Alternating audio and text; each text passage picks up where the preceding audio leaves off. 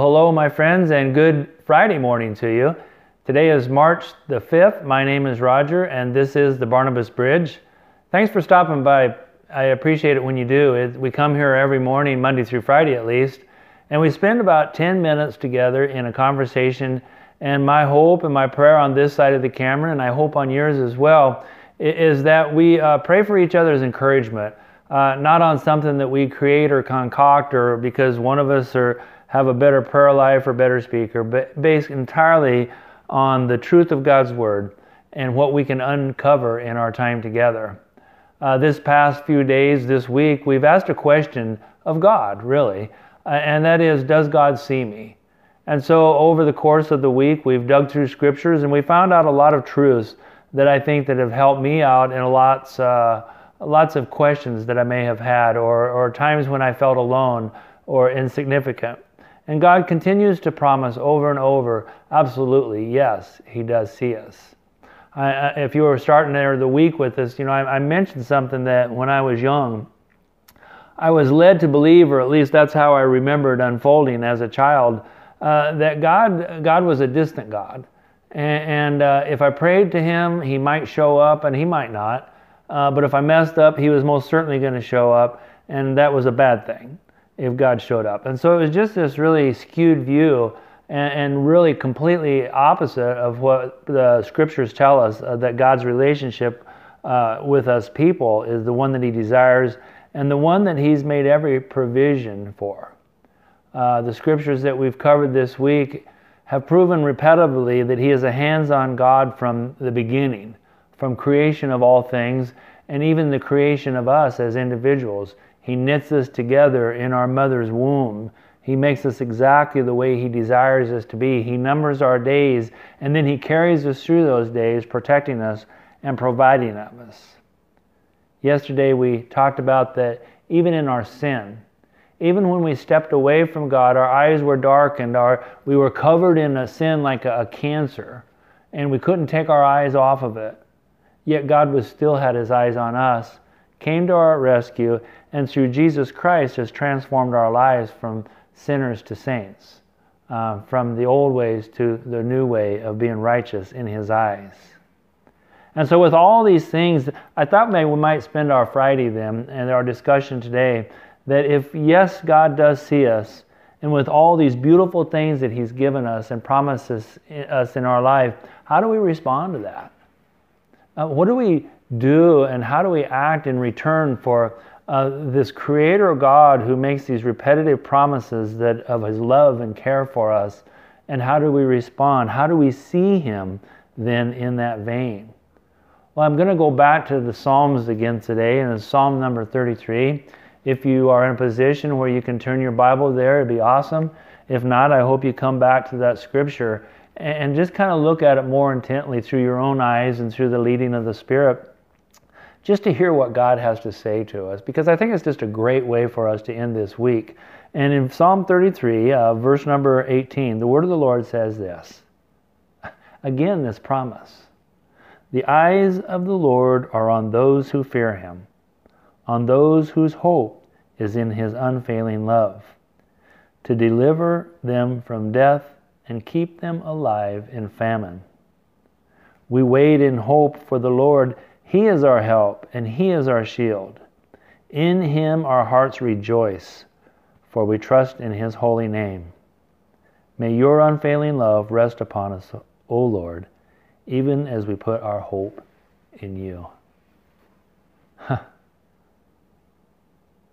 How do we respond to that?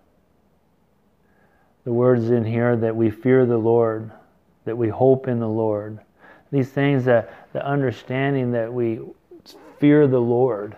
You know, when I was a, a child, I heard words like that too, and believe me, I feared the Lord.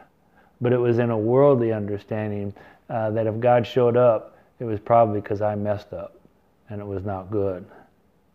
But scriptures say when we fear the Lord, it's looking at all that He promises, all that He's done. And we stand back instead of Him watching us, we look at Him intently and every move that He makes in our life, we go, wow. We have reverence then. Fear of the Lord is reverence for the love of the Lord for who He is as the, the creator and the sustainer, sustainer, the rejuvenator of life? Is it because, just this passage says, because of His unfailing, relentless love that He keeps His eyes on us? Yesterday's scripture from Romans 5 said, At just the right time, Christ showed up in our lives. At just the right time in my life. Perfectly at just the right time in your life. The Spirit had laid the groundwork sufficiently. Christ walked in, and finally, our blindness was opened up and we could see.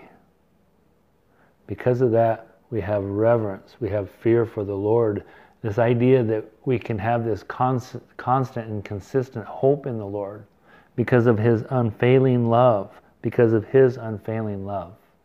Because of His unfailing love, we can confidently hope in the Lord. That word, too, how do we respond? With hope. That word, too, is also a misunderstanding if we use it or understand it in a worldly way. Hebrews chapter 11, verse number 1 uh, really defines it in a much under much better way in a biblical sense. And what there it says that faith, that is faith in His unfailing love, is being sure of what we hope for and certain of what we do not see. Hope isn't we throw up a prayer and just maybe God will show up. Hope is being sure. Faith is being sure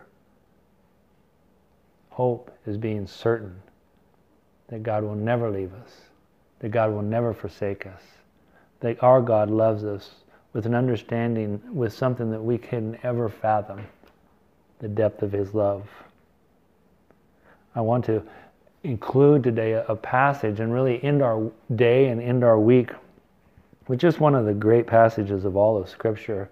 That if we, how do we respond to all the things that we've learned this week?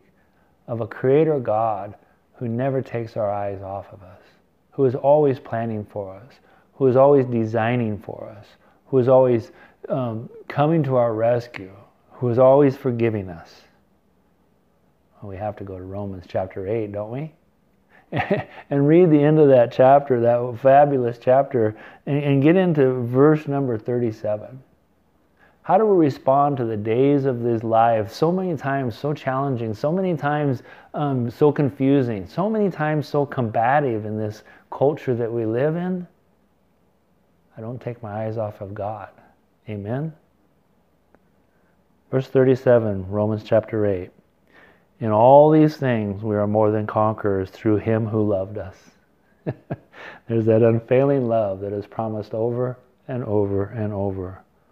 For I am convinced that neither death nor life, neither angels nor demons, neither the present nor the future, nor any powers, neither height nor depth, nor anything else in all of creation will be able to separate us from the love of God that is in Christ Jesus our Lord. Does God see me? Absolutely yes. Does God care for me? There's no question. Has God made the way for me? The path is clear. My goodness, folks. How could we want more? We have a God who loves us, who wants to be intimately involved in our lives, and He's calling our names today. I hope that the week has been as encouraging for you as it has been for me. And I pray that this weekend is lifted up in a different way as you head to church this Sunday.